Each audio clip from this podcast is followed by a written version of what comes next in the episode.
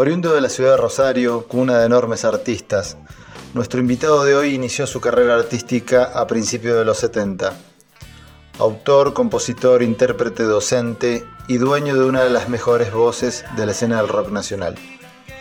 Guitarrista de la formación que triunfó a comienzos de los 80 junto a Juan Carlos Baglietto, Silvina Garré, Fito Páez, entre otros, con una de las obras icónicas del repertorio nacional, Tiempos Difíciles.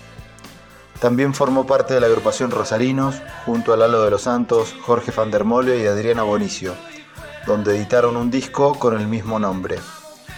Posee una extensa carrera solista, siempre acompañado por músicos de primer nivel, entre ellos J. Morelli, Marcelo Novati, Paul Dursch, Silvio Formaschi, entre otros. Podemos enumerar sus discos de Tiempo, Profano, Piedras Preciosas, Girasoles, Nadar. También incursionó en el rubro de la música publicitaria y televisión. En el último tiempo formó parte de la Trova Rosarina con una exitosa gira a nivel nacional, dentro de la cual tuvieron su merecida oportunidad, una inolvidable presentación y merecida en el Teatro Colón. Admirado y reconocido por sus pares, de una humildad fuera de lo común, una de las voces más prodigiosas de nuestra música. Es un honor tener con nosotros al señor Rubén Goldín. ¿Cuáles son los recuerdos que tenés más grabados de tus comienzos? ¿Cuándo y cómo sentiste que la música era tu vocación e iba a ser tu profesión para toda la vida? Los recuerdos más grabados de mis comienzos, eh, más o menos a los 15 años, la primera guitarra eléctrica y un equipito de 10 watts, comprado por mi vieja a crédito, y ahí enchufábamos un par de guitarras y tratábamos de sacar las cosas de ese momento. Santana, Jimi Hendrix, habíamos visto la película Woodstock y estábamos enloquecidos. Em, no sé si ahí sentí que era la vocación. Quizás la vocación fue más adelante, eh, cuando tuve ya 17, 18 años y em, armé el primer grupo que se llamaba Pablo el Enterrador. Ahí ya creí que eso iba a ser para siempre. A pesar de que yo en esas épocas trabajaba para ganarme el mango de otras cosas, nosotros no teníamos entrada de plata con con la música. Comienzo de los 80, habiendo ya hecho tus primeros pasos en la escena rosarina. ¿Qué acontecimientos desencadenaron la partida a Buenos Aires? Donde los esperaba, por cierto, la consagración. ¿Qué nos podrías contar acerca de esa época? El comienzo de los 80, eh, sí, habíamos hecho algunos, bastantes recitales, bueno, con ese grupo Pablo el Enterrador, este, tuve algún, otras bandas o tocar solito o juntarme con amigos. Apareció ya Fito, eh, armamos un grupo que se llamaba El Banquete y luego hubo un acontecimiento muy importante que fue un festival muy grande que se hizo, que duraba tres días, organizado por la revista Humor y el boliche La Trastienda, en protesta por la avenida de Frank Sinatra, la Argentina, traído por Palito Ortega.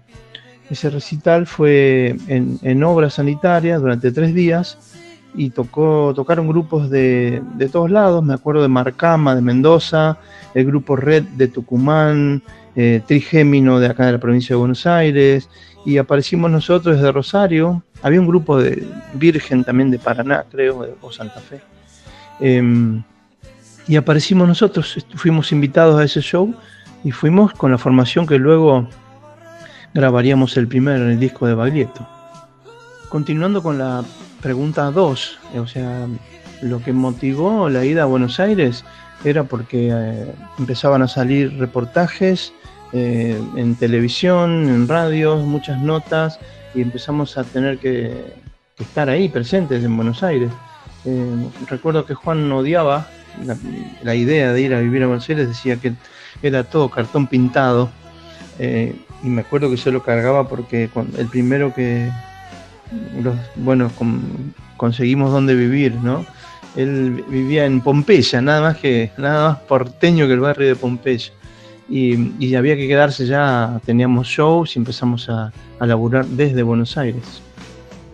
Pasando a tu carrera solista y teniendo en cuenta que venías con todo el impulso de una etapa colmada de logros, ¿cómo se dio ¿Cuáles considerás que fueron los principales hitos de esta etapa? Si tengo que hablar de mi carrera solista, la verdad que no, he tenido demasiado, demasiada suerte con, con managers o productoras o agencias que, quisieran trabajar conmigo. Me costó mucho, tuve algunos managers, uno peor que el otro, y eso hizo que, quisiera trabajar solo, pero sin tener una estructura se me hizo muy difícil. A pesar de eso, seguí grabando algunos discos y, sigo trabajando. Eh, de hecho, estoy ahora, contesto la, la última pregunta, ¿no? casi la penúltima. Eh, estoy haciendo un, ya proyectando un disco nuevo después de Girasoles. Respecto a la actualidad, ¿cómo estás sobrellevando esta situación de pandemia? ¿Cuáles son tus planes a futuro una vez que vayamos volviendo a la normalidad? Eso, en la actualidad estoy dando clases eh, online por Zoom, Skype, esas, esos programitas, esas plataformas que te permiten hacer video chat con más o menos buena imagen y un buen audio. Sigo componiendo, estoy escribiendo canciones y grabándolas de a poco. No he hecho recitales en streaming porque la verdad que hasta ahora no he logrado una buena cosa sin delays ni nada. Eh, así que estoy trabajando con eso. Eh, por suerte soy vivo una zona con una tipo, tipo casa quinta, es más chiquita, pero bueno, con árboles, con parque y yo estoy muy feliz acá con los perros que tengo, con mi novia, está mi hijo Lorenzo la mitad del tiempo conmigo y luego lo llevo con su madre a Buenos Aires y, trabajando, trabajamos, mi novia trabaja desde acá también y yo este, lo mismo, ¿no? O sea, no, no, hemos detenido el, andar así, ni la, la esperanza de que esto, todo esto termine, ¿no? A modo de despedida y de cierre de esta entrevista, te pedimos una reflexión final y un saludo para el programa Los Chamulladores. Bueno, mm, reflexiones, me, tengo varias. He visto la locura de, apurarse, vivimos apurados, vivimos con un, viste, con una locura de que, vas, vas por la autopista y, y te hacen, te hacen luces para pasarte y después al tipo te lo encontrás en el peaje. No, se entiende para qué se apura tanto la gente. Creo que nos tiene que servir para, para medir un poco cómo se vive, cómo vivimos antes de esto. Eh, se ha bastante, hemos reducido la, contaminación ambiental, se, reduce el agujero de sono, empezaron a pasar un montón de cosas inesperadas. Este, en mi casa, que es agosto, hay brotes. Tengo un jazmín que está a punto de explotar de flores. Es como que está todo muy, muy raro, ¿no? La naturaleza misma reacciona de una manera también inesperada.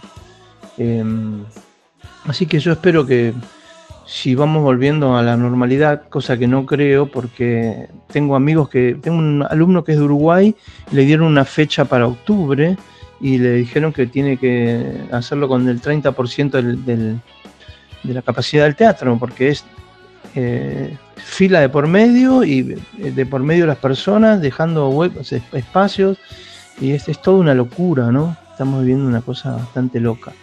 Em, y, obviamente cuando se pueda volveré a tocar y estoy tratando de, de, hacer uno, un streaming, así que cuando lo tenga bien armadito lo voy a publicitar. Así que bueno, le mando un, abrazo grande a los chamulladores. Linda, lindo título, ¿eh? abrazo grande para toda la gente querida de Mendoza.